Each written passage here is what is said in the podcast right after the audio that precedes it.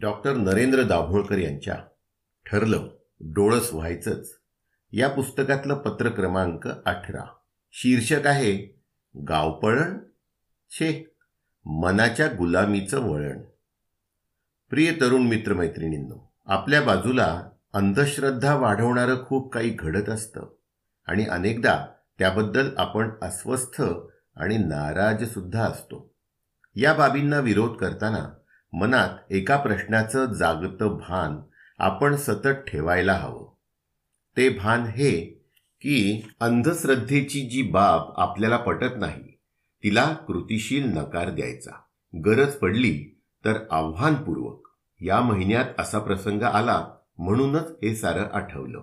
रत्नागिरी जिल्ह्यातलं घरटी एक माणूस तरी मुंबईला असेल इतकी मुंबईची रत्नागिरीवर छाप. परंतु त्या महानगरीतील वाढत्या विज्ञानाचा प्रभाव खेडोपाडी जाणीव जागृती करत पोहोचलेला नाही. या जिल्ह्यातील लांजा तालुक्यातील वाघणगावमधलं उदाहरण त्याची साक्ष आहे. सुमारे तीनशे वर्षापूर्वी सती जाणाऱ्या एका स्त्रीने संतापून गाव निर्वंश होण्याचा शाप दिला आणि नंतर उशाप दिला की तीन वर्षातून तीन महिने गाव पळण केलं तर शाप बाधणार नाही. तेव्हापासून ही प्रथा चालू झाली. आता तीन आठवड्यांची गावपळण होते एवढंच. अख्खं गाव या तीन आठवड्यात गावाच्या वेशीबाहेर नदीपलीकडे जाऊन राहतं. वृद्ध असोत आजारी असोत मुलं असोत कोणाचाही अपवाद केला जात नाही. चूल पेटत नाही किंवा घरातला कचरा सुद्धा काढला जात नाही. नदीच्या पलीकडे झाडं तोडून तात्पुरत्या झोपड्या उभारल्या जातात. आपला सर्व रोजगार बुडवून गावकरी घरीच बसून राहतात. पाचशे कष्टकऱ्यांचे रुपये सत्तर प्रमाणे रोजचं उत्पन्न धरलं तर हे नुकसान काही लाखांच्या घरात जातं. शाळेचे वर्ग झाडाच्या सावलीप्रमाणे सात आठ ठिकाणी विभागले जातात आणि मुलांच्या शिक्षणाचा बट्ट्याबोळ होतो. माळ रानावर थंडीने जीव गारठतो. पण गाव पळणीची प्रथा संपुष्टात आणण्याची हिंमत काही होत नाही. रत्नागिरी शाखेतल्या माझ्या काही सहकाऱ्यांनी अन्य समविचारी संघटनांबरोबर गावकऱ्यांच्या सोबत संवाद साधला. ही रूढी विज्ञानविरोधी आहे असं त्यांना पटवून देण्याचा प्रयत्न केला. माणसाचं यदृच्छा बरं वाईट करणारी अमानवी शक्ती नसतेच हे त्यांना समजावून सांगितलं. शिवाय या परंपरेचा परमेश्वरी शक्तीशी किंवा धर्माशी संबंध नाही याचीही कल्पना दिली.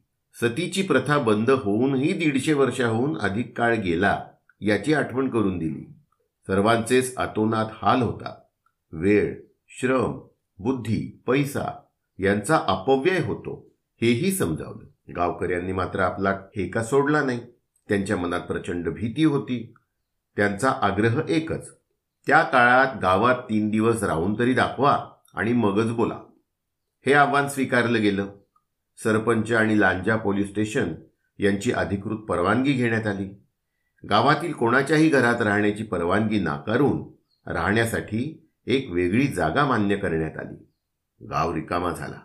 कार्यकर्ते आत शिरले. नेमून दिलेल्या जागेवर जातात न जातात तोच गावातील गावकऱ्यांनी तिथे येऊन गाशा गुंडाळायला लावला आणि त्यांच्या समजाप्रमाणे गावातील सर्वात डेंजर असलेल्या माळावर राहायला सांगितलं. कार्यकर्त्यांनी तेही मान्य केलं. मोकळ्या माळावर राहायला तीन रात्री तीन दिवस तिथे घालवले.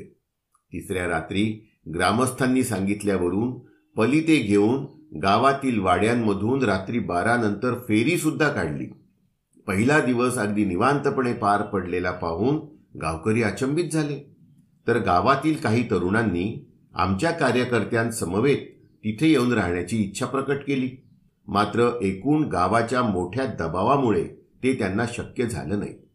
तीन दिवसानंतर कार्यकर्ते परतले आणि एक जोरदार अफवा पसरली की गावात राहिलेल्या कार्यकर्त्यांच्या गाडीला अपघात झाला. चार जण ठार तर दोन जण गंभीर. शंकेला अजिबात जागा राहू नये म्हणून अमावास्येच्या दिवशी मुद्दामहून पुन्हा एकदा कार्यकर्त्यांनी गावातल्या माळावर मुक्काम ठोकला.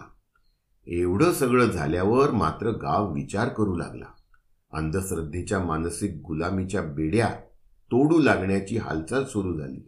गाव पळणीचा कालावधी पूर्ण होण्याआधीच गावात येण्याचा विचार करू असं सरपंचबाई म्हणाल्या तर पुढच्या खेपेला गावपळण करणार नाही अशी भाषा पोलीस पाटलाच्या तोंडी आली. अनेक कारणाने संवाद मोहिमा युक्तिवाद या सर्वांपेक्षा प्रभावी ठरली ती थेट कृतीची धडक मोहीम.